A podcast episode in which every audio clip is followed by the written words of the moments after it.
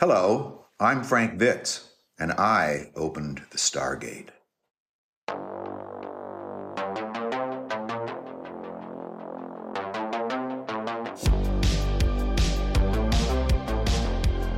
You had just an extraordinary career that kind of defines the history of CGI and history of CGI projects along the way you know starting out in movies you know transitioning to games and working in vr i did an interview with jeff kleiser. Yeah. And it was like every other sentence yeah we got to thank frank vitz for that. Yeah. Well, we got to thank frank for that also you know so um i'm actually working with him right now and he's got another project in the works that uh uh, I can't really talk about it, but it's the other kind of thing where he he always has the great vision about what's possible, and he goes, "Yeah, we can do that. Frank, how are we going to do that? Jeff's made an amazing career, you know, because his timing was also from the beginning of CGI till now. That's right. The way I usually start out these interviews is by asking you where you grew up, where you went to school. Okay. I was actually born in Tucson, Arizona. My parents moved to uh, California when I was very young because for health reasons for my parents. So I was lucky to grow up in Southern California, you know, learning about model rocketry and uh, studying math and science in school. I never knew exactly what I was going to do. I, I thought I would go into something having to do with technology. When I graduated from high school, I had an opportunity to go to, uh, um, I could go to Stanford or to Occidental or to a couple other schools, and I picked Occidental. So I went to Occidental College in Los Angeles. But then I met my wife, Vandy Savage, there, and we kind of branched off into a lot of other adventures. We studied abroad in Italy. I knew that I was going to be trying to do something that involved art and technology from an early date. What was the trail that eventually led you to Robert Abel and Associates? so when I graduated from school, actually, I graduated from Chapman University in Orange. I moved when we came back from Europe. I went back to uh, school at Chapman. Got a job as a waiter, like a lot of people do. But I decided that that was the beginning of the microcomputer um, revolution. So I decided I needed a microcomputer. So they were expensive at that time. So I told my wife that I wanted to build my own. So I set out studying how to build microcomputers and built a uh, S100 bus computer with a Z80 processor in it from Cromemco. And I brought home bags of parts and gave them to my wife. Said, "You're going to make the RAM board. I'm going to you know, wire wrap the disk operating system board." And so I taught myself all about microcomputers because I thought somehow computers was going to be the future. This guy, a friend of a friend, caught wind of the fact that I was doing this, and he was building a company up to b- do automation for industry. He was a, a graduate of, uh, his name was Chris Knudsen. He had a company called Knudsen Systems, and they were all about microprocessor control systems for automated manufacturing. And he hired me, and I started working on stepper controlled motor systems and solid state interfaces to control devices. It was fascinating stuff. But I was unhappy because it was all pure technology. There was no art involved. So I cast around, and this was like in 1979 or something like that, and saw this company called Robert Abel and Associates that appeared to be using motion control technology and a lot of, you know, combining a lot of different technology together to produce what we called multimedia in those days. And so I thought, how the hell am I going to get him to hire me? I'm just a guy who was a waiter, you know, with a degree in communications who's built his own computer. So I prepared a really elaborate resume to send to him that actually worked. It was one of these things where Bob Abel would go out to uh, go out to Palm Springs with a stack of resumes. Very popular company at that time, and, he'd sit there. No, that's no good. Oh, this no, that one's not good. Oh, this one looks nice. What a nice envelope. I'll open that envelope. Oh, look, it's in a really well embossed folder, printed on high quality paper, typeset no less. Oh, I'll open that up.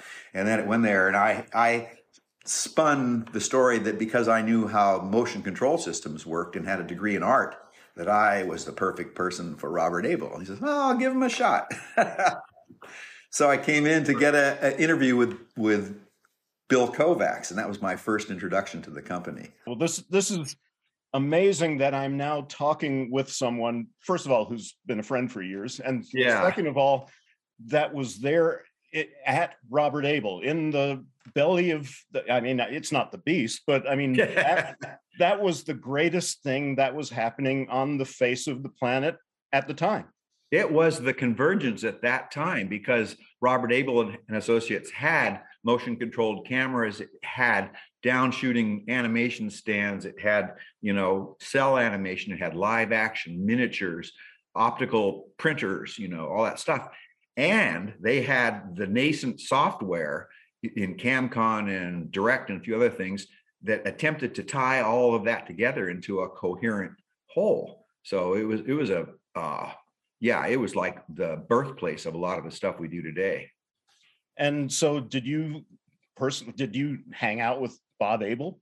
I, I did. He uh, he uh, interviewed me, and he was uh, it was pretty funny because I was in his fancy office on the corner there, Highland and Romaine, when he was interviewing me for the job. And uh, he was talking about all this stuff. And all of a sudden he started unbuttoning his shirt and taking his shirt off. And I went, oh, what kind of a interview is this going to be? You know, and then Priscilla, his assistant, walked in with a um, with a tuxedo on a on a hanger. And he said, Sorry, Frank, I, am going to another awards ceremony this afternoon and I have to put on my tuxedo, but I really want to keep our interview going here, you know. And so he changed into his tuxedo while he was interviewing me. And then he he finally says, You know what?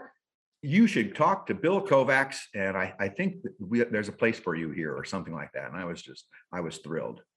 Wow. Well, that's uh, fantastic. I, I just this is a side note, and and I don't know if I'll even put it into the uh, project. But at the time you were there, I was at a company called Image West. Yeah, I remember Image West. And Image West was just a block south of you on North Highland. Um, we we were at North Highland and um, um, oh god, I'm trying Willoughby. Willoughby, yeah, I know where that was. Yeah, so it was just like a block or two south of where, and I had no idea that all of this amazing stuff was going on two blocks you know i could have at, at, lunchtime i could have walked over to uh to abel's but uh, i was at image west you know working on scanimates at the time so crazy. Scanimate, what a technology that was. I remember we had a saying um that signpost up ahead highland and romaine you just crossed over into the Abel zone. That's that's great. Um and were, were you there when Christina Hills was there? Did, yes, I was. Because I, I worked with her uh, years later at Industrial Light and Magic. We yeah, that's very cool. There were so many people at Robert Abel and Associates that founded and went on to do so many other things. I started there as a technical director. That's what they they were hiring me to take the position of the guy who was in charge of motion control systems. Not surprisingly, because they built all of their own stuff. They had camera G with the tracked cameras and all that. Because the guy whose job it was to con- who was in charge of that department had committed suicide. So I went, oh, this is not a, a, auspicious beginning. But but Bill Kovac said, you know, Frank, you're not uh, you're not just a hardware guy. I think you'd be a better technical director. He put me there and introduced me to Kenny Merman and to Steve Cooney and Randy Roberts and all those type of people I started working on bringing ideas to life rather than just bringing machines to life. Did you work on that Randy Roberts piece uh, with the the Memphis style characters with the parasol? Yes, and- yes, I did. By that time, I was in charge of the we called it the raster graphics department. Abel ran Evans and Sutherland picture system, vector graphic systems, which we used to to simulate and preview what it would look like to look through a model camera or miniature camera or whatever, all that software. And it was capable of making really high resolution vector images, which were used on um, the black hole intro and for um, some of that sort of thing. But we couldn't do shaded raster graphics, 3D scanned graphics. And so I was instrumental in moving into that area and inventing the first version of Abel's um, raster graphic system. And Randy Roberts' project, High Fidelity, was the inaugural project for that. It was an in-house project. It wasn't for a client, but it was meant to show the potential of it. Um, Ann Kerbel was the technical director on it, and uh, I was pulling my hair out trying to get our Ikonas frame buffer to capture the beautiful stuff that they were coming up with. I was right there in it, but I didn't, I wasn't the technical director with Randy at the time.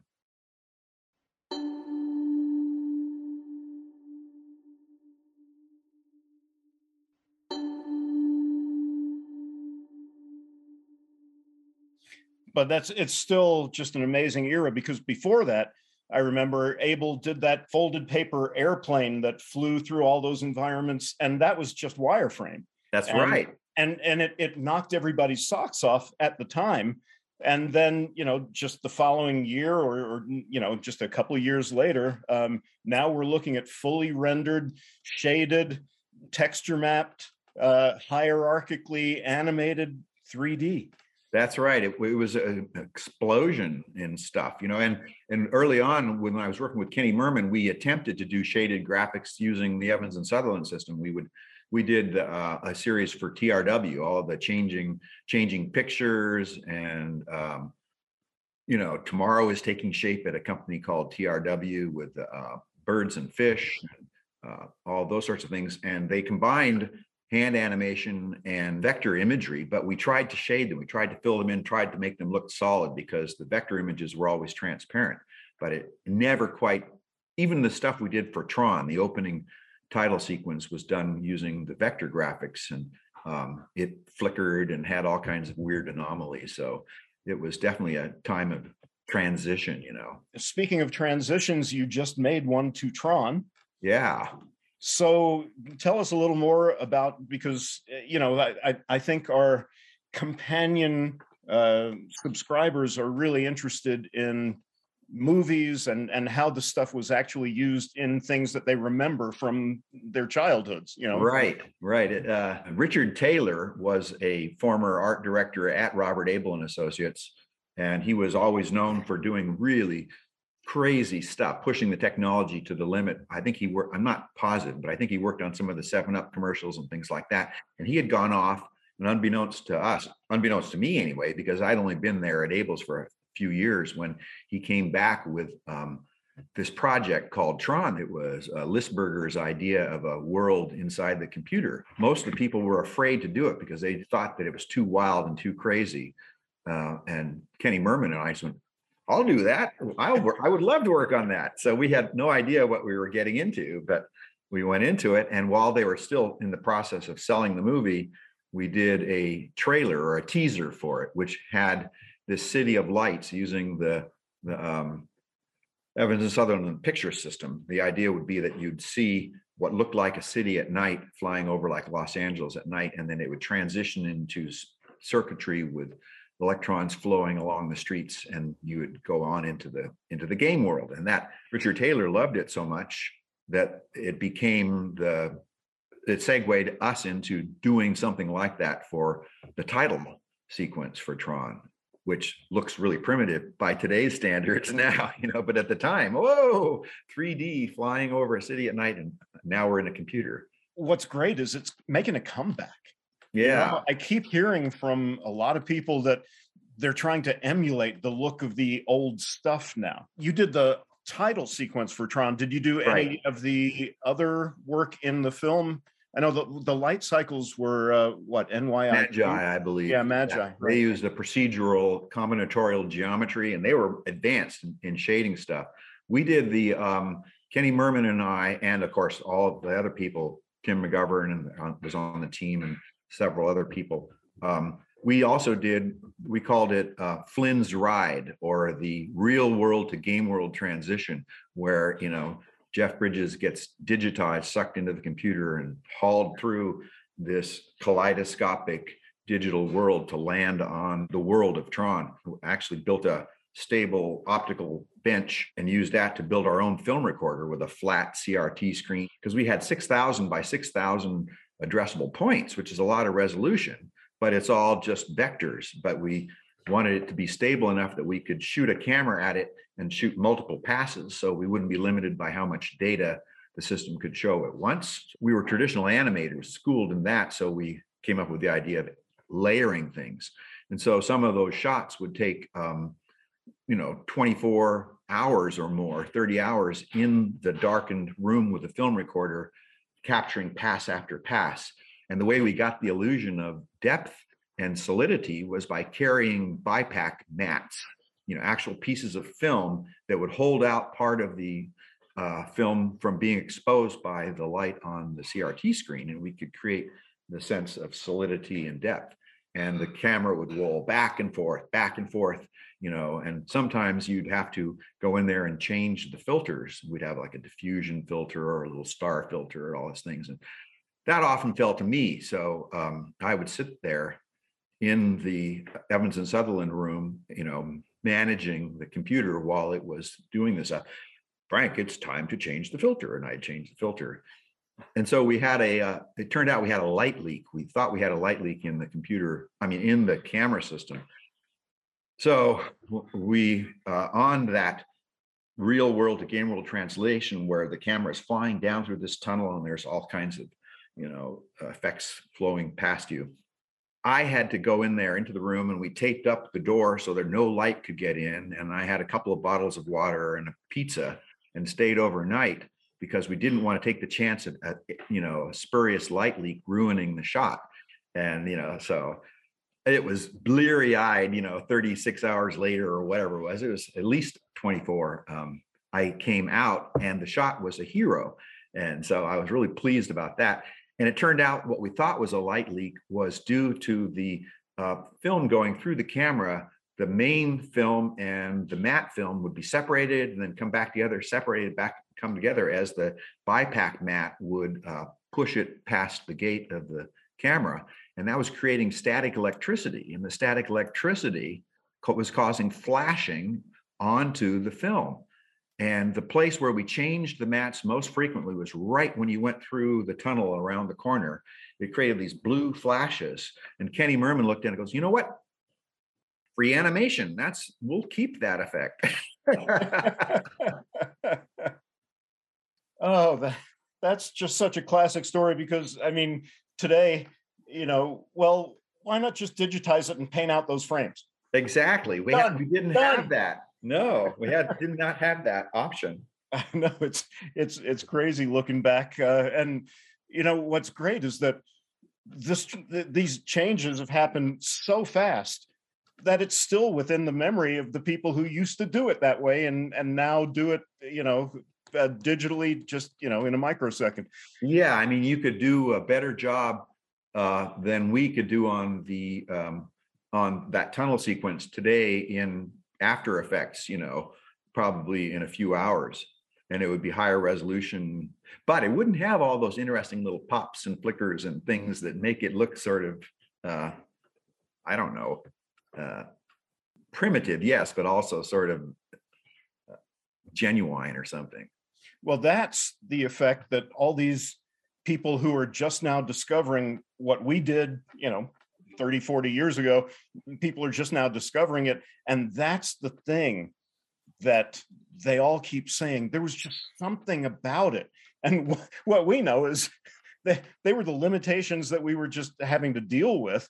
But now everybody loves them. So yeah, uh, yeah. What what a great uh, what a great time to be alive. Yeah, Kenny Merman and I remember uh, late one one early morning, you know, when the camera was finishing up a shot, we were talking about how the visions we had for Tron were uh, so spectacular, but limited by the technology we had to work with. We felt that we had done a good job trying to bring it to life, but we uh, and we knew even then that this was going to be just a step along the way, and that what we had done would look primitive by future standards. But we felt really excited to be at least getting people to look at, at that. You know, that, in those days, computer animation in the movies was not it had not ever happened before. So we knew that there was going to be a lot of stuff that would eclipse this, but at least we were part of the birth of that whole new way of seeing things. Well, that's great. And so before we move on from Robert Abel, do you have any other recollections from that particular period of time? I know you you achieved you rose to management level. Oh, I I did. I was uh it was great because I Bill Kovacs was basically my mentor and and he was the one who was in charge of the software system there. But um, Robert Abel and Associates always built its own software just for its own productions. And so to commercialize it, it was never a very viable option. Bill Kovacs felt limited by that and wished that he could do more. So he actually left and formed Wavefront and took everything that he had learned at Robert Abel Associates and built the Wavefront software package. And when he left, he turned over to me the running of the software department and the R and D at Robert Abel and Associates. And so when when Bob Abel saw what Wavefront was able to do, he said he turned a lot of our resources toward trying to take the Abel software, which was never intended for prime time use by others, and to try to turn it into a commercial thing. I argued that it wasn't a great idea, but it was a great idea actually, because people knew how to use it. We had built a suite of tools that uh, mimics everything that you see today a animation tool a compositing tool a painting tool you know all these different things. It all worked but it was pretty um, fragile. That was the Abel Image Research which That's i know right. our, our our everybody knows joan collins. She was uh, selling that right? That's right. We we actually sold quite a few copies of it to uh, German company Stein Steiner, I think. Steiner, um, some schools and things like that. That was ill-fated in terms of it did it. It was the one of the contributors to the zeitgeist of what what constitutes a digital animation studio software package. Uh, but that was kind of the closing chapter of Abel's was when that was happening. So And yeah, of course bob abel passed away yeah. But he had he had a knack for finding people like us, you know, and bringing them together and throwing them into the pot, you know, and seeing what would come out of it. and, and you know the entire history of computer animation is the better for it. You then made a transition to well we, we talk about wavefront and bill kovacs going to start that. I know that you worked with jeff kleiser like i did for many years on wavefront. That's Um, right. so what was uh, let's see what what came next after robert abel for you Well, I decided I wanted to be a consultant, so I set up Frankovitz Technical Consulting, uh, the banner under which I would do uh, work for people. I actually worked for Kovacs here and there, you know, writing little tools, and I worked on Compact Disc Interactive, which was one of the first sort of CD-based interactive things. And then Jeff started having some very interesting projects. I actually met Jeff at Bob Abel's because Jeff was working on the bit character for Tron, and he would come and visit with us. And so we hit it off and he's he always had really ambitious vision still does you know and so we started collaborating. Uh, we collaborate on a lot of things from like 19 it must have been 1988 through 2000 or so. And you and i worked together on several of those projects. Yep, absolutely. All of us work together on Stargate, and and we know that there's a big Stargate fandom in uh, the companions, you know, viewership. So you met Jeff in '88, and yeah or 87 something like that i can't remember the first commercial project we worked on but we had ideas of uh, uh, jeff's idea of synthespians you know uh, computer generated characters that could act and you know take on a life of their own still uh, uh, it's just now coming to fruition the way we envisioned it in those days but uh, and no one knew what we were talking about. He came up and he and diana came up with the idea of um, you know dozo as a character to uh, carry a message about climate change and the, the world you know that we're causing our own ruin timely even today for for heaven's sake you know um, but the motion capture was um, what we wanted to do. We wanted to be driven by a real a real person perla battaglia i think was her name uh, who was the singer in the song that I believe Diana wrote that song. I think I'm not positive. Um, don't quote me on that, but uh, it fell to me to try to figure out how to map the independent points of a motion capture system onto a hierarchical skeletal animation. That had not been done in those days yet. So um, we uh, came up with something that sort of worked, and the motion capture system was capable of capturing about 20 seconds worth of animation that was that was usable. So we looped that and made the dozo thing uh, come to life. Um, and Jeff and I were both sort of um, starry-eyed about that, and we realized that this, as as um, primitive as that was, with its little glitches and stuff, the potential for characters created and animated in that way was just over the moon. it gives me chills just to think about. you know, we're we're talking about the, very first time two people we're talking about doing this and now you know it's something that everybody in the uh, in the world has seen over and over and over and over and over again yeah oh i, I thought of an interesting aside there um, yeah.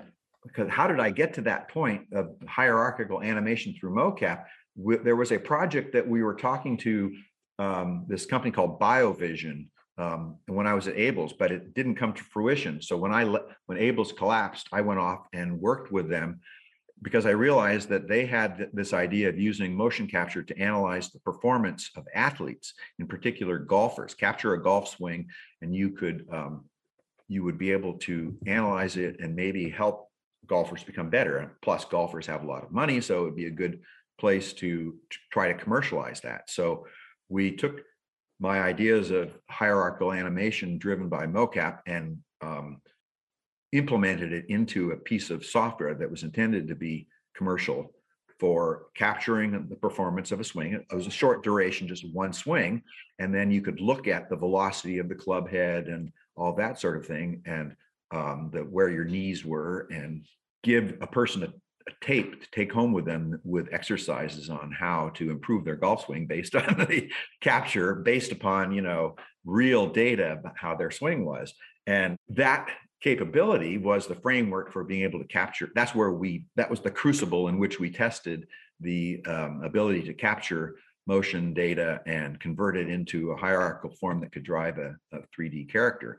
And so we were set up well to try to do dozo and then you know everything else just flowed out of that. Today you can buy a motion capture system and um, run it on your iphone. Another thing that people don't think about is if you watch the dozo animation you'll see that her body is responding to the to the motion capture quite well but there's no skinning that's taking place to keep the body parts together and and to to hold the geometry in place uh, on, as as a top level um, activity after the motion capture to, to exactly. geometry in, intact. Um, yeah the, the whole problems of multiple targets on the outside of the body being able to be interpolated into where the real joints would be to you know to create the underlying motion of a skeleton and then musculature over that and skin sliding over that. We we thought about all that. We had no no computer fast enough and nor time to be able to solve those problems like you can today. But yeah it, so it's it's very um uncanny valley the way she moves you know yeah and and you know uh, just as a side note uh, in 98 we were working on the mummy. Yeah. we developed all the at, at industrial light and magic you know and i was a, a cg uh, supervising sequence.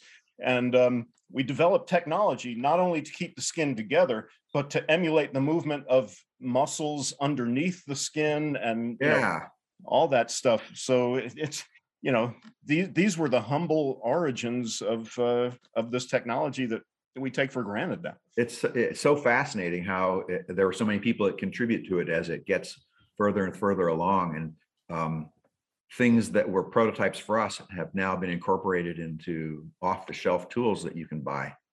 It's amazing. Absolutely. I'm just looking at your IMDb right now.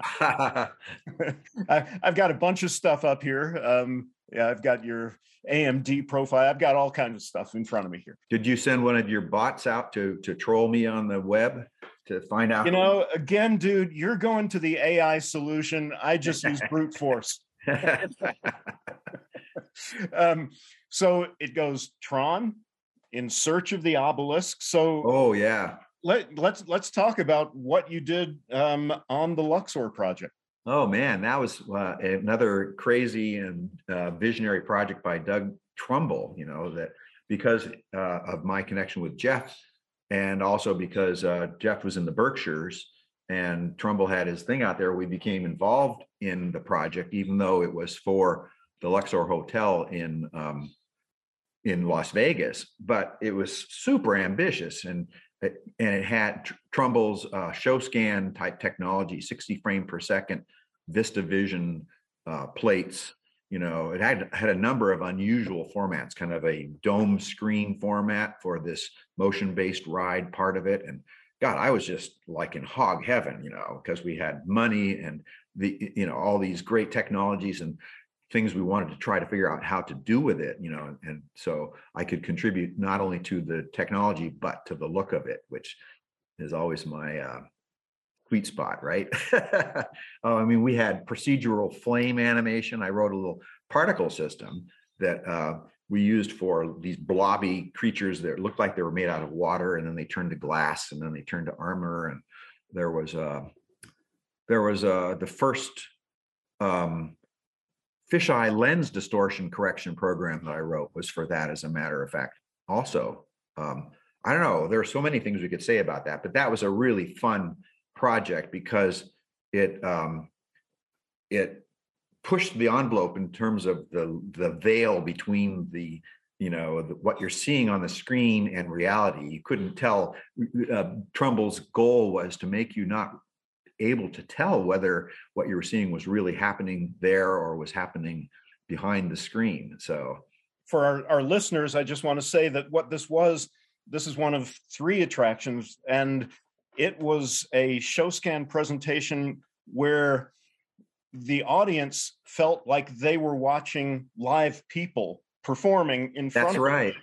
It felt to you, is sitting in the audience, like you were watching a guy on stage, but it wasn't. It was the Showscan 60 frame a second, high resolution imagery, and the, the stage was dark, everything was dark, and it really looked like that guy was there in front of you. And then at some point, you, this this thing starts happening in the sky and you look up and it's this amazing cgi where these um, dancing characters a male character and a female character. They're made out of water and then they're made out of glass and then they and and they're doing this beautiful dance and then it starts getting violent and they start you know fighting with each other and wearing armor and um, and it all felt like it was happening right there in front of you and you could not tell that it was being projected on a screen yeah, it was it was mind blowing, and and Trumbull was such an expert at setting the audience up and uh, planting the seed that it you know because the the Showscan was actually running as you as the audience was filing into this into this um, auditorium, right? And you didn't know that though. So you just saw the stage with a light grid overhead. People are sitting down talking to themselves, and then a technician walks across who you don't know is on on film. And then another one walks across in front of the screen. So all this stuff is making sure that he has completely blurred the and he knocked something screen. over, didn't he? he? he? like knocked something yeah, there's a, a light grid falls down and a guy comes out on a ladder and puts it back up. And that was part of the film rather than part of in front of it. So by the time the the interviews that led to all that crazy animation started, you believed that what you were looking at was all happening right there on the stage. It was that was a brilliant setup and then we hopefully paid it off with the with all the magical effects. That, that was an awesome project. So um, were you on that project? I i supervised the um, the theater of time the 70 foot tall vistavision screen. Elevator. Yeah no. the 90 degree vistavision so it was a 70 foot tall screen. That was insane. It made you feel like you were going down into the heart of the the underneath Las Vegas because unbeknownst to the, most people, there was a secret crystal down there that made uh, you more likely to win if you were to gamble at the Luxor Hotel. Ah, you know, until you just now said this, I did not know there was a relation between that crystal and and winning at the Luxor. but but there's a i mean and and and you're talking about the the motion based ride where you get the story of osiris and Oh, actually, he's there's there's both of those. There was the motion base, yeah, screen that wrapped around you horizontally, and then there was the one that I worked on, which was the screen that wrapped around you vertically, and every seat was a balcony seat. That's right. Boy, that was, was, crazy. Very stuff. ambitious. And you know, it, it, was there for a long time, but it uh, was. None of that is there anymore. No, it's like that's we did a pretty good job on those kinds of projects when we pushed the envelope to a new uh, level at a sufficient quality that it could last in a in an industry where everything changes from year to year. If you could get to that fidelity so your thing survives for five years, that's amazing. Absolutely. So, any other CGI things that you can remember having to solve for Luxor before we move on to Stargate? Huh.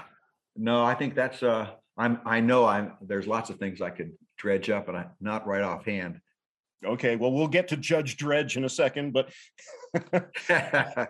um okay, so so make the transition then from working on Luxor to working on Stargate.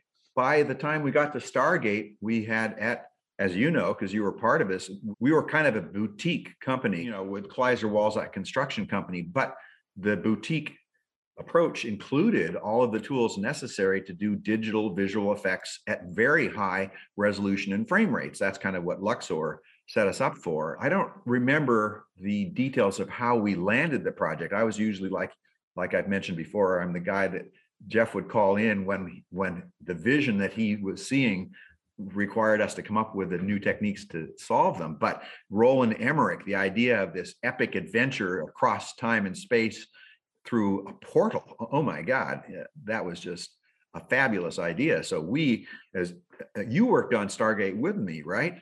Oh yeah. With, and we had uh, we had a lot of different the mechamorphs. Didn't you work on the mechamorphs? That that was me. And um, but what was great was being able to drive from our studio on uh, Sunset Boulevard down to Long Beach to the uh, to the Spruce Goose Dome Oh yeah. And go in there and actually see the Stargate that they were they were building physically. They built a full-scale Stargate using that soundstage. That's right, because we had the mother our mothership for Kleiser Walczak was the back in the Berkshires, the studio there, but we had an office in Hollywood as well, and with a team working on it, uh, both places, as well as some satellite people working. Yeah, the Stargate was, you know, that was a a breakthrough thing for me to get to work on on that because I was the um, set the visual visual effects supervisor for the Stargate effect and this uh, on stage supervisor for the live action that set it set the gag up, which was in that um, vast space. The Stargate was so impressive to see. It actually moved and rotated and everything uh, I'm, I'm sure our listeners are just like, oh my God, oh my God, oh my God. So, what did you? I, I, I remember seeing initial drawings where you were figuring out where the camera was going to be and there there what perspective we were going to look at that from and but you're pretty much the the guy who created the water effect and the Kurthudge and all, yeah. all that it was Roland Emmerich as as in my recollection, had the idea that he wanted the surface of the Stargate, instead of being crackling energy or a grid or anything like that, he wanted it to be something fluid and organic and dynamic. So he had the idea, I want it to be like water, but we'll turn it on its side. So it'll remind you of water, but it'll then do things that water could never do.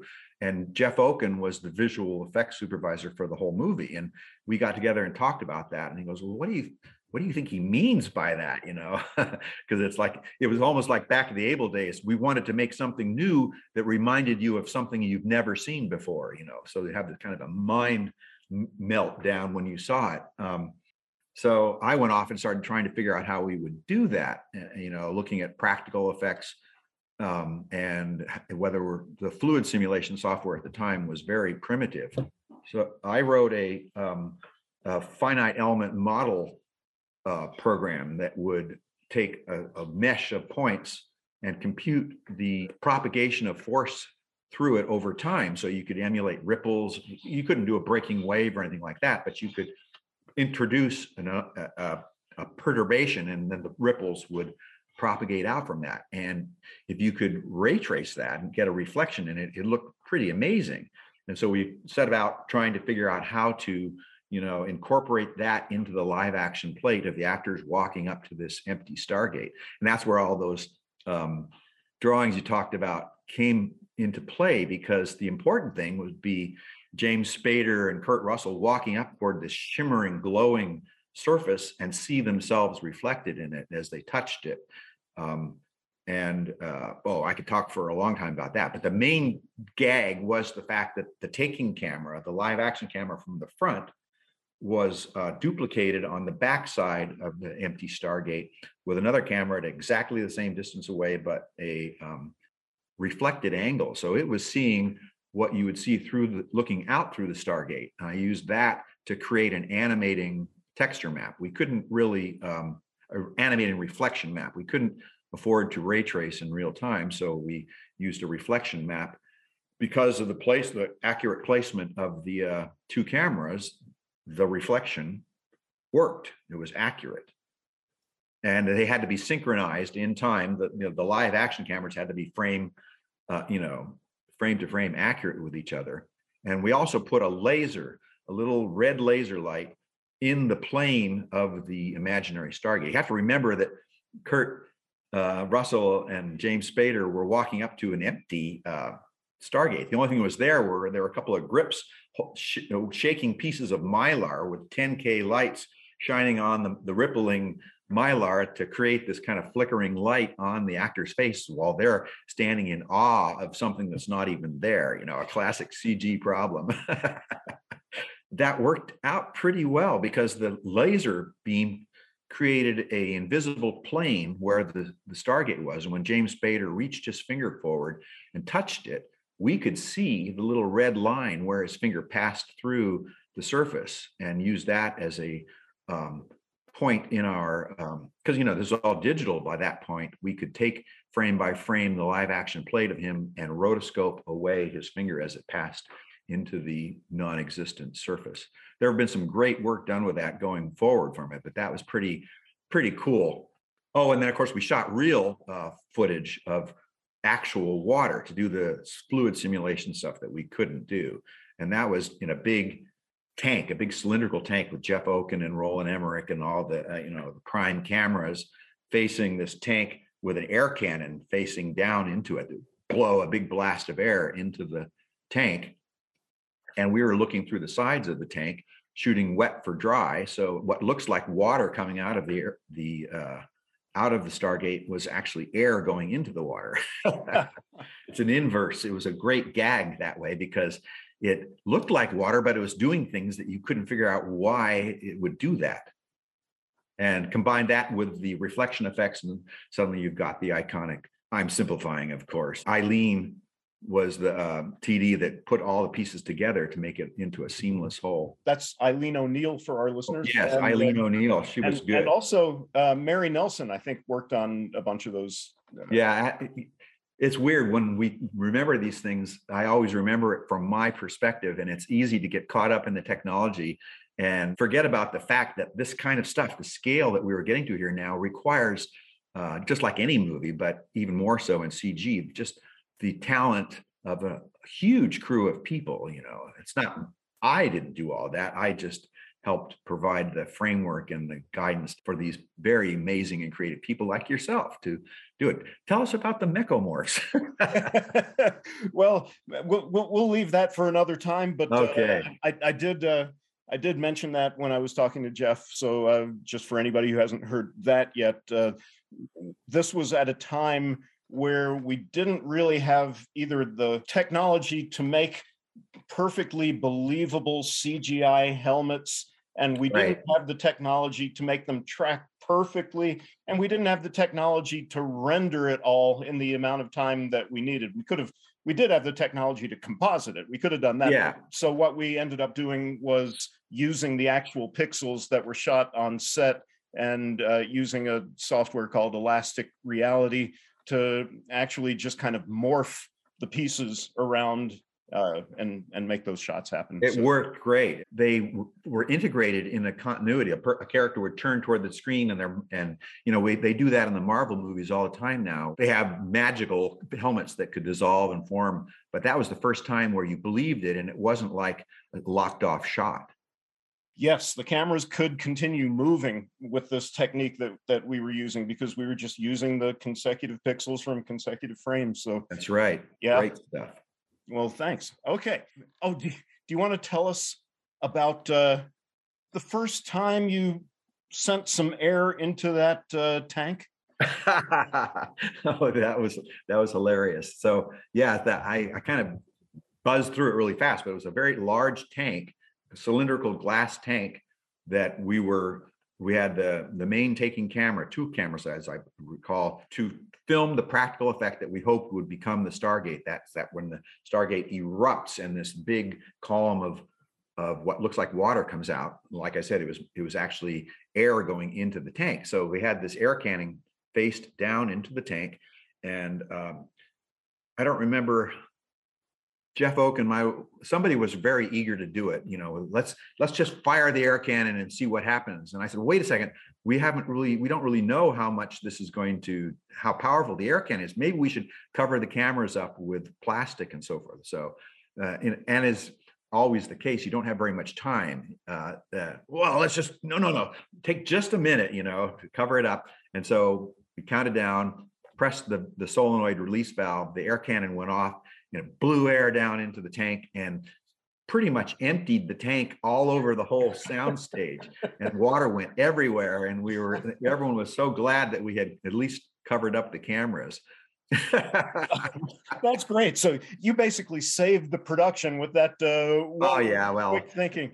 it probably wasn't only me but um we dialed it way back and then it started really looking good. And I also did a lot of uh, tests, little underwater tests in a pool and things like that. I don't remember whose idea it was, but we also swirled the water to create uh, the strudel, is what Roland Emmerich called it, which was the Stargate would would erupt. Out would come the Kerthudge out of the front, you know, and then it would the the uh, reaction as it went the surface went back in would cause this spiral out of the back, which linked to the transit tunnel to the other worlds and that was a practical effect as well. It's kind of a a, um, a water vortex. The Kerthudge and the strudel; those were Jeff Okun's terms, I believe, for those. and and that's how it really is out there, folks. Yeah, and it became an iconic effect. You know, I mean, portal effects are so important in so many movies. Like you know, through the Looking Glass has done stuff. Uh, Alice through the Looking, similar. The idea of going through whatever portal that carries you to another world. That's the moment of transition. And I am happy with how well our effect, the our Stargate effect, appeared to withstand the test of time. Just a, a shout out to Jeff Williams, who did the uh, the roller coaster effect through uh, space and time at the other end of that Stargate to to to transition through the universe.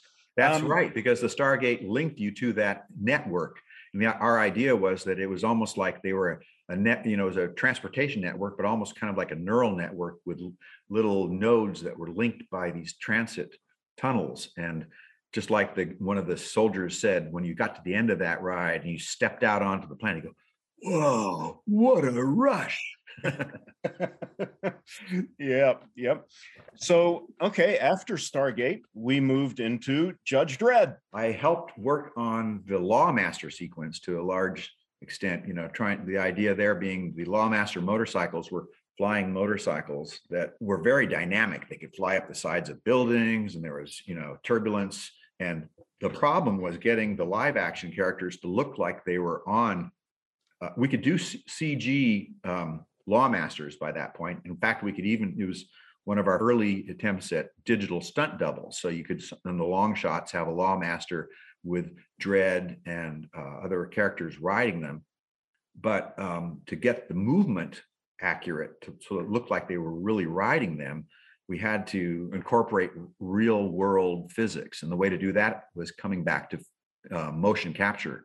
So if you could put a person on a Lawmaster mock-up that was on a motion base and then have a motion capture system attached to that stunt person, you could get, you could move the Lawmaster motorcycle and the person riding it would react and uh, the, the forces were correct. It's one of those common problems we have in CG that um, people may not understand all the math that's going on behind the scenes or the physics, you know, the mass and momentum and forces and reactions but when they when it's wrong they can see it people we know through you know millions of years of evolution how to interpret the way things are supposed to look in the real world so we set about trying to capture the way people really would react if they were flying a flying motorcycle and it was jerking around so we built this giant mock-up of a lawmaster and we tried driving with a motion base. We also put handles on it so we could wobble it. We experimented with various motion capture systems, including Flock of Birds and also motion capture with Motion Analysis Corporation's uh, optical track. But the Flock of Birds was one of the first ones with magnetic sensors that you could wear a suit and it would in real time give you the position and orientation of all the sensors on a character's body. And we could do real time testing and see immediately rather than having to go off and solve the data and look at it later, which we had to do in those days with uh, motion analysis.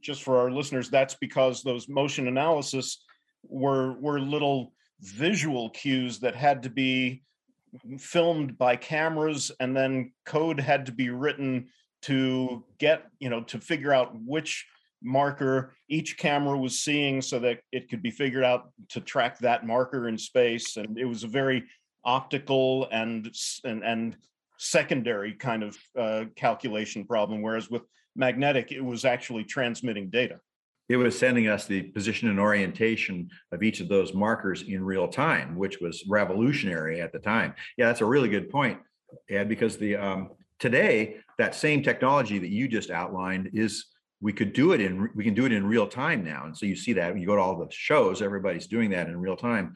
Uh, but in those days, the amount of processing necessary to combine all those different camera views into one and keep track of all the markers was too expensive. So you would do a take then you process it and then you would review it. But our approach allowed us to do it in real time. And um, for the purposes of the fidelity of these law masters, they're flying around and, you know, bouncing and, and uh, almost throwing their riders off. It looked great. And so was that the, uh, the, the big kind of uh, advance from Judge Dredd? Were there any other CGI? Um, well, we did, I did some, um, he flies the, the lawmaster through a plasma display, a giant billboard. It was like a 3D holographic plasma, and it's opening and closing. And Judge Dredd makes it through just before the plasma reforms, and one of the the you know one of the uh, bad guys that's chasing him flies through it on his lawmaster and gets blown to smithereen. but that was uh, nothing. That was standard by then technology that we used for that. That was the confusing days when Wavefront and Alias Research and several other companies were sort of milling around, and Autodesk was figuring out how to buy them all up. right. And and Maya was the end result of that. And I know uh, Jim Hourihan was involved and uh, um, Santa Barbara Studios with uh, with coming up with the particle system that became part of. That's right. That was a great particle system. I don't recall. I, I believe we were using Wavefront's particle system at that time. Although I had written a particle system as well. My particle system was super lightweight and could make millions of particles, but it couldn't do a lot of the fancier stuff. I'm very proud of the fact that my little particle system, I gave it to uh, Richard Bailey, Doc Bailey. It was one of his first particle systems that, uh, of course, he's renowned for what he did with billions of particles and a lot of the feature work that he did. I'd like to think that, you know, he got to play in the sandbox with my original particle system as part of starting that. oh, that's great. And I know he was active for years in uh, at at SIGGRAPH and doing the introduction to SIGGRAPH. Uh, that's right. Every year. Okay, so um, after Judge Dredd, The Rage Carrie 2, is there anything you want to mention about that before we move into the amazing adventures of Spider-Man?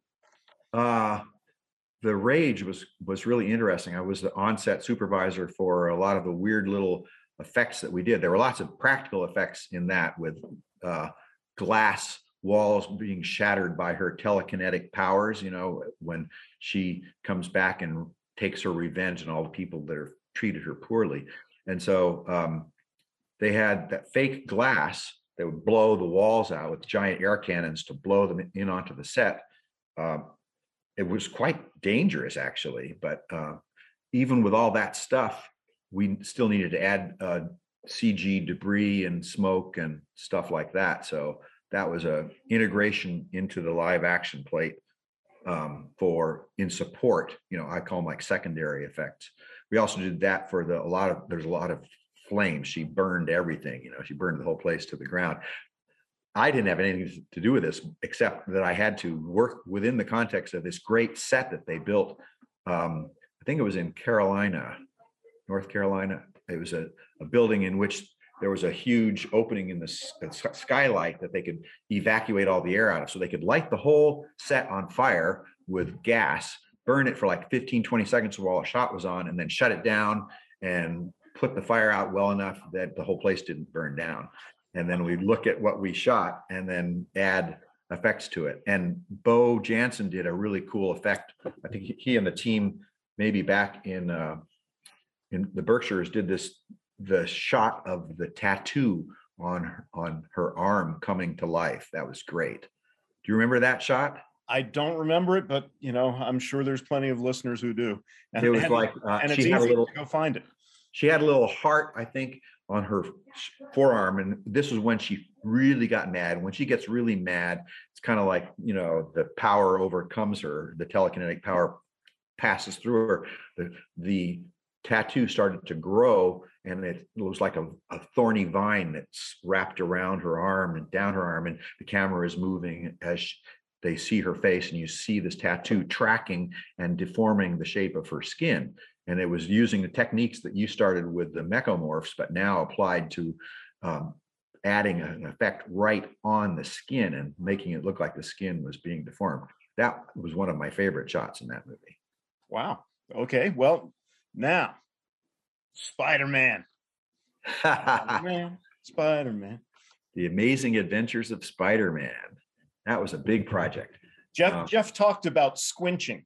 Squinching, yeah, yeah, because there's lots of different things. That was my big uh, contribution to it. Kleiser Walczak was well suited for this because of our reputation for being able to solve unusual problems and create beautiful solutions to them. And also because we weren't in Hollywood, because their Universal Studios idea was to produce the ride kind of uh, on the sly and, and you know in a secret location they had a big warehouse down in orlando and then our studio jeff's studio in the berkshires but it was the idea of a dark ride where you wouldn't be able to tell what was real and what was imaginary or what was CG. It was in the tradition of the Mr. Toad's Wild Ride, is what I like to think of, you know, which was a, a car that runs through a dark, it's a dark ride, goes through on a track, and different gags startle you and entertain you. But this was taken to a whole nother level. And the, their idea was to have multiple screens that would present the story step by step where the action and the characters that you saw on the screens, you couldn't tell whether they were there or whether they were CG. And in order to do that, you had to get rid of this um, this artifact, which is that when an image is projected onto a screen and you move your head from side to side or you walk past it, even if it looks great from one particular point of view, if you're moving past it, your mind immediately can see that it's a projection on a surface. It's you're not looking through into a 3D world, and that's what the squinching solved. And you know, I could talk for hours about that, but it because it was a really cool idea, um, and I wrote some weird algorithms to to make that possible, so that such that from the point of view of your car as you're moving past a screen, we could have Spider-Man as long as he didn't hit the edges of the screen, he could actually come forward and to you, it looked like he landed on your car. And combine that with the amazing ride control hardware that they had, that they were evolving and developing while we were doing the graphics, you could have sound effects and air effects, and the car could shake right when Spider Man landed on your car, creating lots of uh, sensory cues to reinforce the illusion that Spider Man is right there look mommy. And, and, and it really worked. I mean i remember going i think it was uh, the orlando SIGGRAPH where yeah. put together a screening for select folks to, to come we got to go over and and t- get a, a, custom ride of it. Yeah. Yeah exactly. I remember that moment really well when spider-man landed on the car and he was like two feet in front of you or you know just three or four feet in front of you. It really looked like he was there. And also i remember there was he came somebody crashed through a wall, probably Doc Ock, and um, and one of the bricks from the wall comes and hits the windshield of the car, and it, and it's going to hit you in the face. Yeah, that was great. It was like 3D technology on steroids, and you know the design of the animation, which we worked with uh, with Universal Studios team and our animators, came up with a lot of those different gags, you know, to to make it really pay off. It was really great, and I think, uh, well, actually, Jeff just said that it's still there. Yeah. uh, 10 years ago, he said they replaced the 70 millimeter footage. They've been playing that thing off of a film strip for this long. Those films would only run for a certain period of time, then they would have to print new ones. So it was incredibly expensive to say nothing of the bob and weave of the film gate, you know, and all the scratches that have evolved. They went to a pure digital system. They restored our archive and did a pass on the animation, improving the shaders and such. But it's still pretty much the animation that we developed because it was all locked to the way the, the ride moved. But they re-rendered it with much higher fidelity, and it still stands up. I'll, I'll bet they did that not only because they wanted to, but because that was the only way they could render it with using today's shaders. That's right. And they took our squinching. To be fair, it was their idea and they patented the idea of the you know because we did it as work for hire but they applied that those squinching techniques to the transformers ride and then the harry potter ride the whole idea of flying through a dark world and seeing things happening around you that you can't tell whether they're really real or not it's really powerful stuff right and that still has its roots back in the luxor that's right isn't that crazy? There's a, there's a theme here, isn't there? there, there certainly is. Okay, so um, any other things about uh, Spider-Man of of CGI historical import? Yes, there was a, a, a little, um, often overlooked contribution to all these movies today, which is in the area of pre-visualization. You and I know all about how important pre-visualization is to getting a movie right, or in this case, a a ride. Um, but it's kind of unsung because you don't see it in the final result, but you see the fact that it's good. What Universal Studios did for Spider-Man is they built a physical mock-up, a model of the whole ride, where the um, floor level of the imagined space was right about at table height, and they made it possible for you to sit on a chair and ride around through the model with your head at the level where the um, the ride vehicle would be based on the scale of this model where all the screens you pass by all the screens. I think there were 14 screens including the toroidal screens and the flat screens.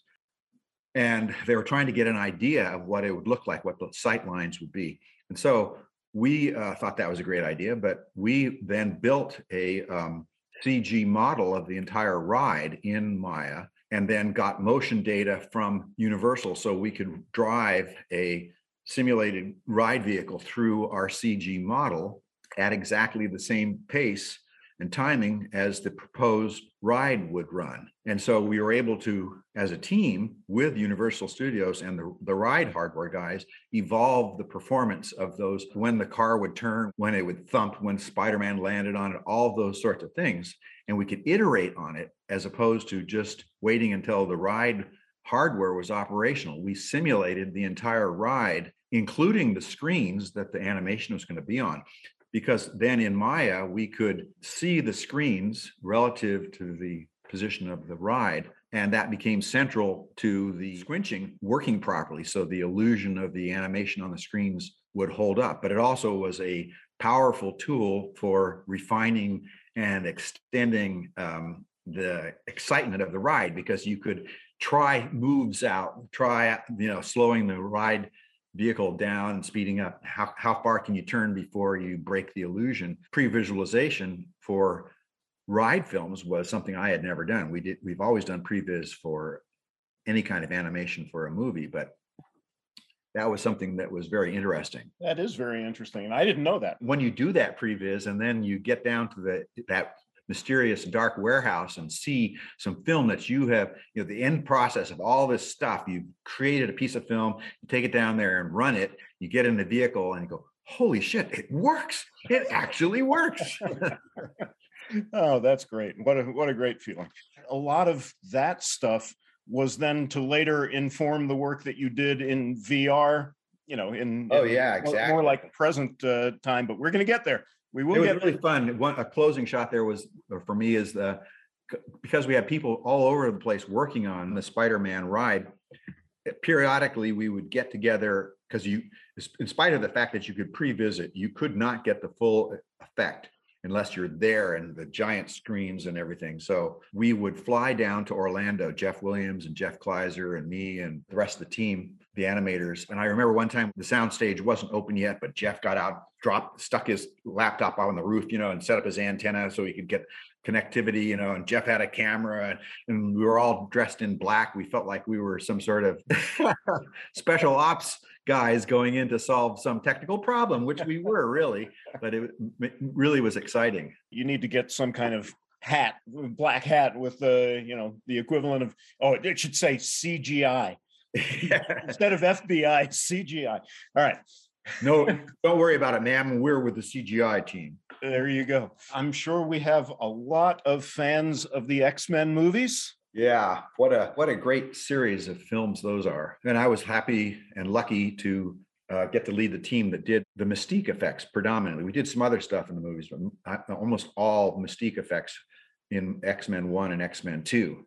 Well, um, You were on that project too, were you? No, not? no, no. I was not. I was already at uh, ILM by that point. Talk about the evolution of the effect, uh, and and then you can tell a little bit about technical details of of how you got it to work. Now, all of the characters in X-Men have these incredible powers. Some of them are more flamboyant, you know, or energy based and stuff. Mystique's power uh, to be able to shapeshift presented a unique challenge because she needed she had to turn into all the different characters. So that we had to make an effect passed over her body when she changed form, but then have it also match seamlessly into all the different characters that she was able to um, become.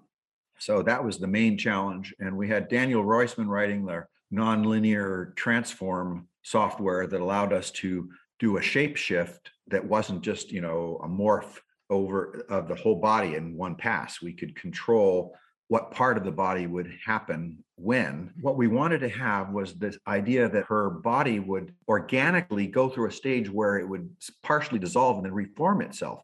And this effect, as it passed over her body, would leave behind a normal looking human, for example, and then it would turn to this kind of almost squishy substance and then turn into mystique. And in that process, her little scales would come through the skin and erupt out and then grow and then lie down.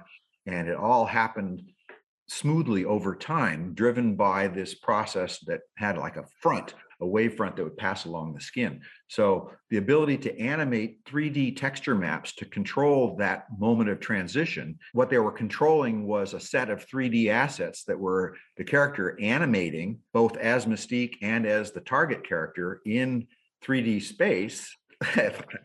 I'm kind of getting tongue tied just trying to uh, describe it. But when it worked, it was pure magic because Rebecca would turn toward the camera and then thing would pass over her body and the scales would erupt out and you know, lay back down. And it was graceful and beautiful, not horrific. And so that was the coolest thing about Mystique in my mind was that we were able to bring, make it seem almost effortless and yet very dynamic at the same time. Does that make sense? Well, it makes sense to me. I don't know how, how much it's going to make sense to people listening. You know, the, things like this in words are, you know, Yeah, one of the things we were doing then at, at that point we were um, refining the idea of high dynamic range environment probes. The idea was not new by that point, but of going on set and capturing, you know, 360 images of the set to capture the lighting that was present on the real world actors. And so we had been doing that at low dynamic range. And I worked with Paul Debevec, who um, helped me figure out how we could capture these environment probes in HDR and then use them. We actually used a tool that he invented where we could convert those um, probes into high dynamic range individual light sources, which we could then emulate the real world lighting in CG without having to ray trace the whole thing. Still was too expensive to ray trace, which we can get to later too. But uh, so getting that um, the sense of the lighting being accurate on these effects while the character was still in the real world was was critical and being able to make mystique look like she was in the scene while she was transforming was a big part of our success That's also a technology that Paul Debevec pretty much invented it. Um, Right. and it revolutionized everything that we do to make visual effects for movies because before that technique of capturing the world, we were trying to look at reference photos and trying That's to figure right. out where did where was this light positioned in 3D space? Where was this light positioned? What bulbs did they use? You know, how bright was this one? And we were just kind of faking shooting in the dark yeah Yeah. i was a big uh, fan and advocate for paul's work on that and one of the first tests we did for x-men was to shoot some of those hdr reference environment maps and uh, light an arm as a single arm a synthetic arm that the, a prototype mystique effect passed over so a human arm turned into a mystique arm lit by uh, cg lights that mimicked the reference footage of the practical plate. And uh, that was what we took to the director and said, this is what we think we can do. And Mike Fink was a big supporter of us because he knew that that would be important in an effect like Mystique. It was not flashing and flames and things. It was a more intimate kind of thing to have her changing shape right before your eyes. And it's become the signature effect from the entire X Men franchise. That's, I guess it's, it has. And I remember one of the effects people from the subsequent movies that I didn't work on, uh, uh, he had a quote like how they went back and looked at what we did and they went, oh my God, how did they do that? How we have to do better than that? that made me pretty proud. The next thing in IMDb is Corkscrew Hill. I wasn't involved in the actual production, but I helped Jeff set up the pre-visualization. Again, it was similar to Spider-Man, much smaller scale, but it was a very innovative ride in which the whole audience is in a box and the box is on a motion base. So when the audience is in this theater, the box moves around and then there's a screen that rides with you the whole time rather than um, a separate screen with when that's locked to the ground and you're on a motion base that moves. So we um, we simulated that. We set up kind of like what we did for Spider-Man. We simulated the geometry and the physical characteristics and sightlines of that theater, and then had little 3D glasses that you could put on. So you could uh, watch what the visuals would look like from any point in the um, proposed audience theater for Corkscrew Hill. Because in Corkscrew Hill, the whole audience gets shrunk down and they're inside a box that's being carried carried by some magical creatures through this weird landscape and you're looking out through the front of it. So um, getting that that's a really weird problem to solve. To make you feel like you've been shrunk down and the scale is proper and you know um, have it pay off. So i got to work on figuring out how to prove that it, our approach was going to work. Nice. Now there's something I'm I'm completely uh, ignorant of and fascinated by. Just when I went to the IMDb and I saw that you worked on this TV miniseries called Evolution. Oh yeah, that was for WGBH in Boston. I took a stab at running my own animation studio. Most of my work has been as independent consultant, you know, independent CG supervisor for other companies, mostly because that's in in my experience was the best way to get in all the resources that I needed to try out my harebrained ideas, you know. I didn't have the resources as an individual. By that point, you know, a small team could be put together and do some great work. I decided to try it myself, you know, uh, on a smaller scale. So in Lincoln, Massachusetts, I set up a render farm in my basement and I hired four or five animators. This was after I landed the project by talking to them.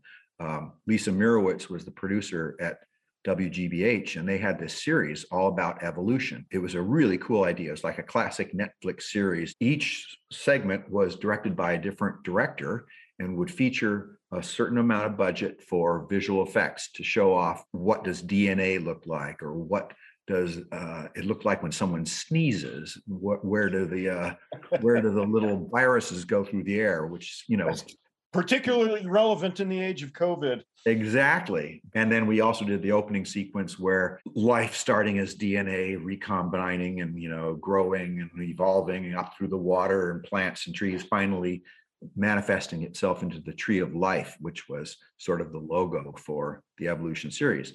It was a lot of work, and I had an animation team, including Simon Shearer and Kevin Noon and some of the other people from Kleiser Walczak. That was a, a big project. And it took several years to get it done, and it was exciting really fun. They were more about cost effective animation because we we had to have hominids that looked real, but you know you couldn't afford to do a full simulation and a lot of mocap, so it was hand animated, and uh, and it was having a variety of different uh, effects in support of whatever the thesis of each segment was. So for me, that, that was a it was a management challenge more than anything else. And that was uh, just for reference in 2002 that that was going on. There's one more thing in your imdb and then we're going to move into games and and vr and ai and everything else that you've been into for the last couple of decades here. So how to boil a frog?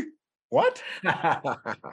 Ah yes I worked with my friend John Cooksey and my wife Andy Savage was a producer on that. How to Boil a Frog is a was a um, a project that John Cooksey put together. You know about climate change and overshoot and uh, everything that could go possibly go wrong with our planet. And it, he was he's very passionate about it, and I helped him by making a little title sequence with it at the beginning, um, which was the world with a little pot on the top of it and uh, a frog who is sitting in the pot, you know, as the water gradually heats up because this, you know, the how to boil a frog is a metaphor for the fact that we don't notice that the change is happening so slowly and inexorably that most people don't realize that, that they're slowly going to be boiled alive. We did some fun low budget animation for that show, including stop action that my wife directed and that I figured out all the techniques for doing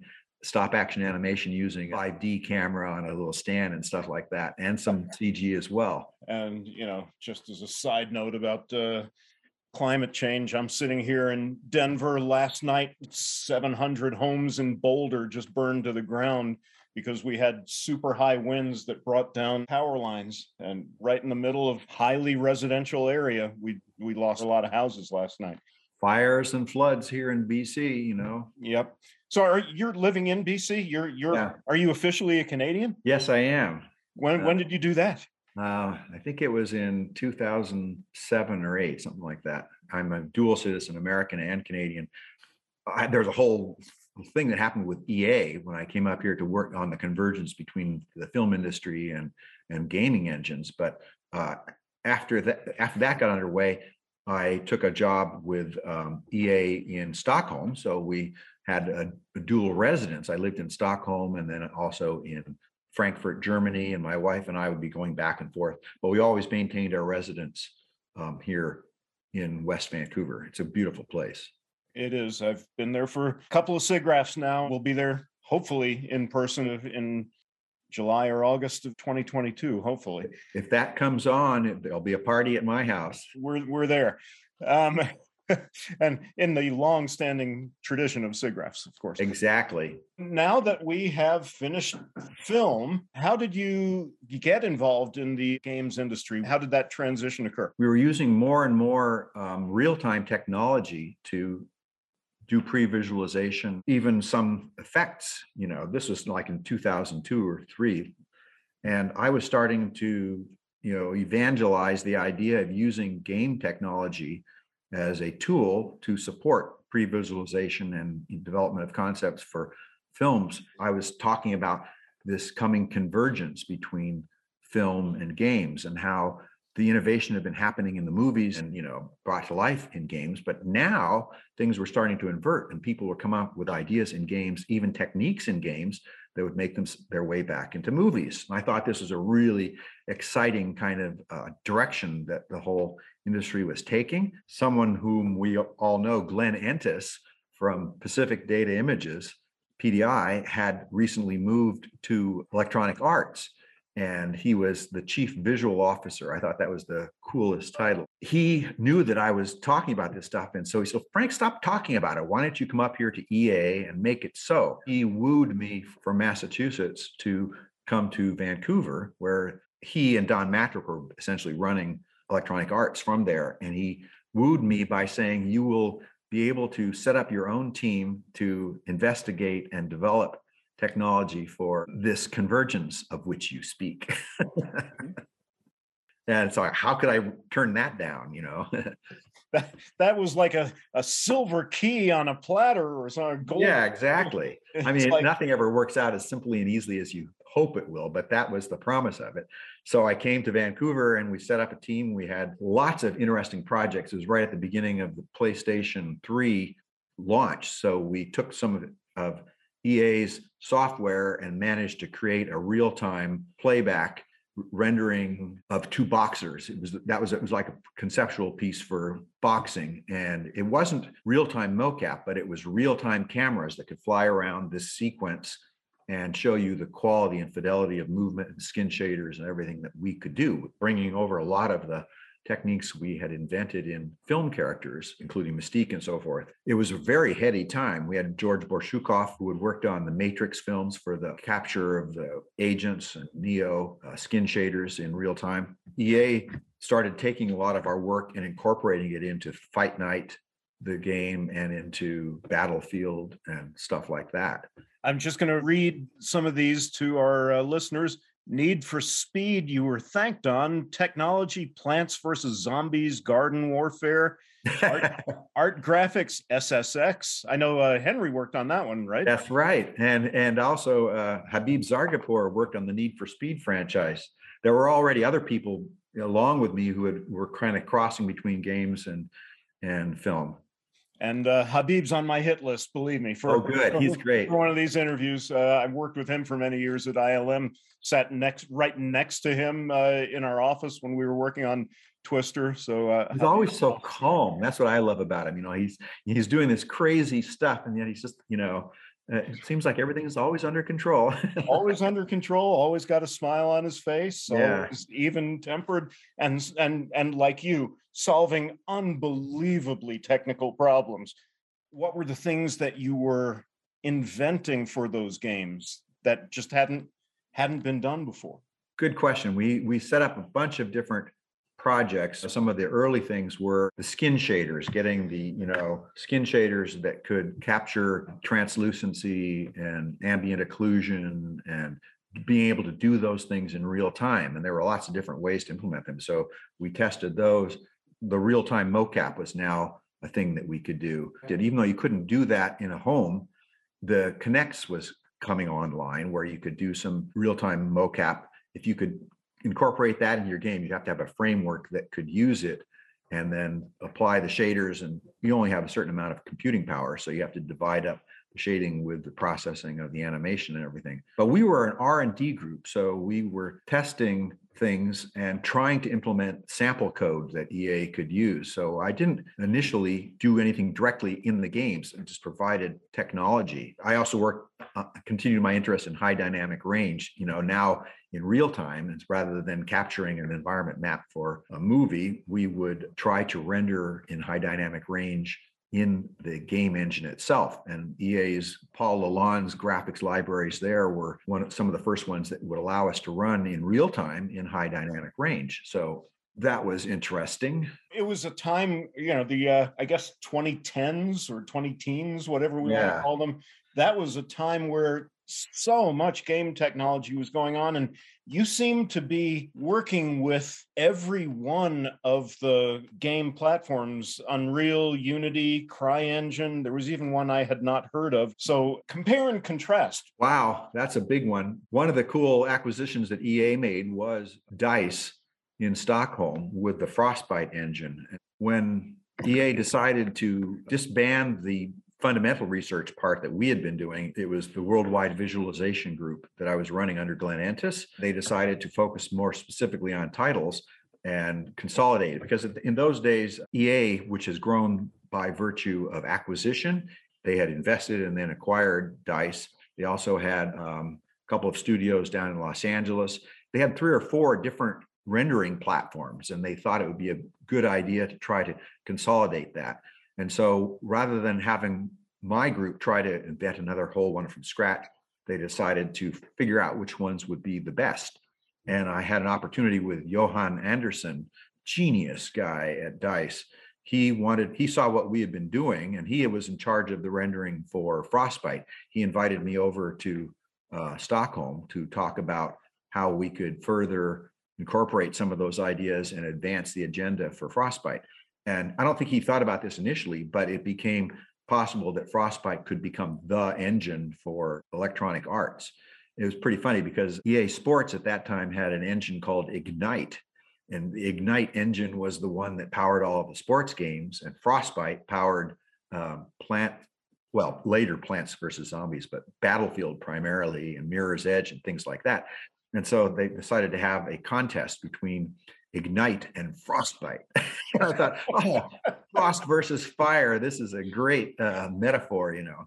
And uh, Jeff Skelton came over from EA to Stockholm, and I would show him what we were doing. And we had all of this evaluation that eventually they decided on frostbite, partly because by that time I had a group in Stockholm that was doing content creation tools and helping guide what was important for frostbite while these genius programmers implemented it. And Frostbite had a clear roadmap to become the dominant engine within EA. So that was pretty cool.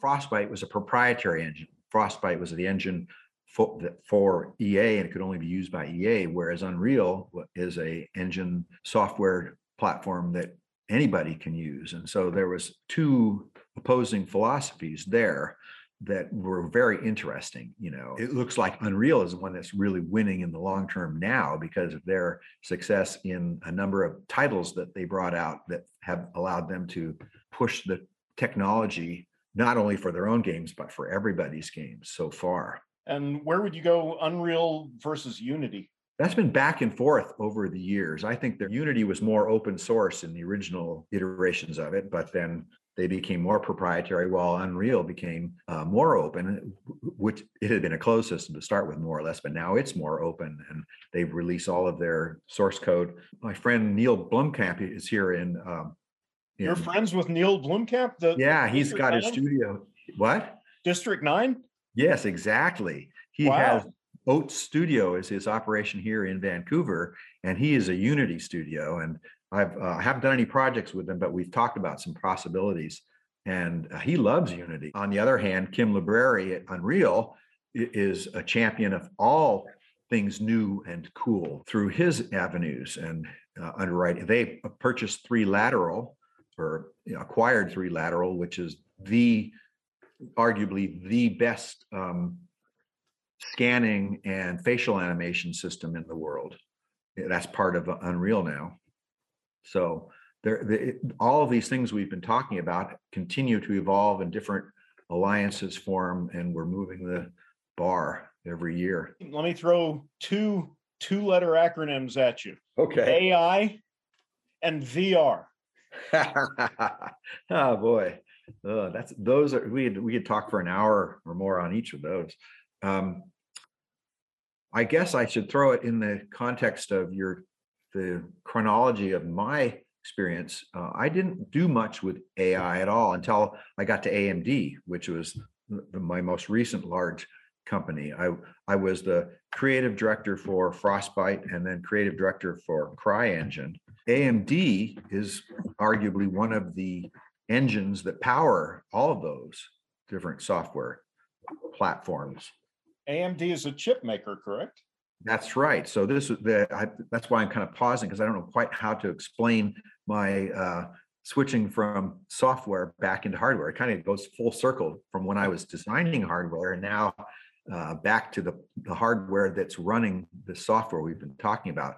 AMD and NVIDIA, of course, are the big rivals, and AMD wants to be sure that their hardware and their plans for their hardware incorporate all of these things that we've been talking about. Their hardware runs PlayStation and Xbox and the big server farms. They've they're in, you know, the Google and Amazon clouds, but they realize the importance of the publicity they get out of their hardware being they're at the leading edge in gaming. And in fact, they make some of the best gaming laptops and things like that. So anyway, Carlos Silva at AMD did something similar to what happened to me with EA. He said, Frank, why don't you come and help us work on the actual hardware that's powering these things you're talking about? You know, the next, what is the next wave and how can AMD do that? So I spent three and a half years working for AMD, not directly on the hardware, but on immersive technologies. The idea there was what do we need from AMD and what do we need in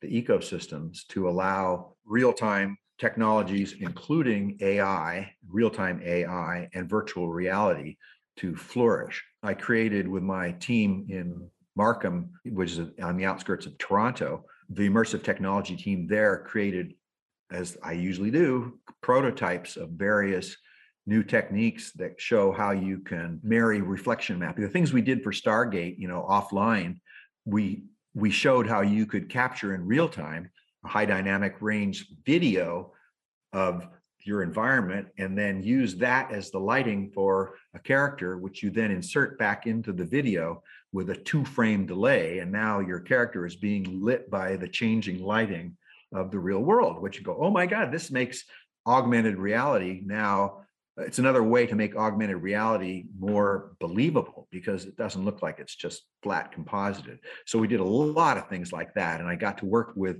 the designers of the chips about what are the important things that you need to be able to do? Where is the computational power?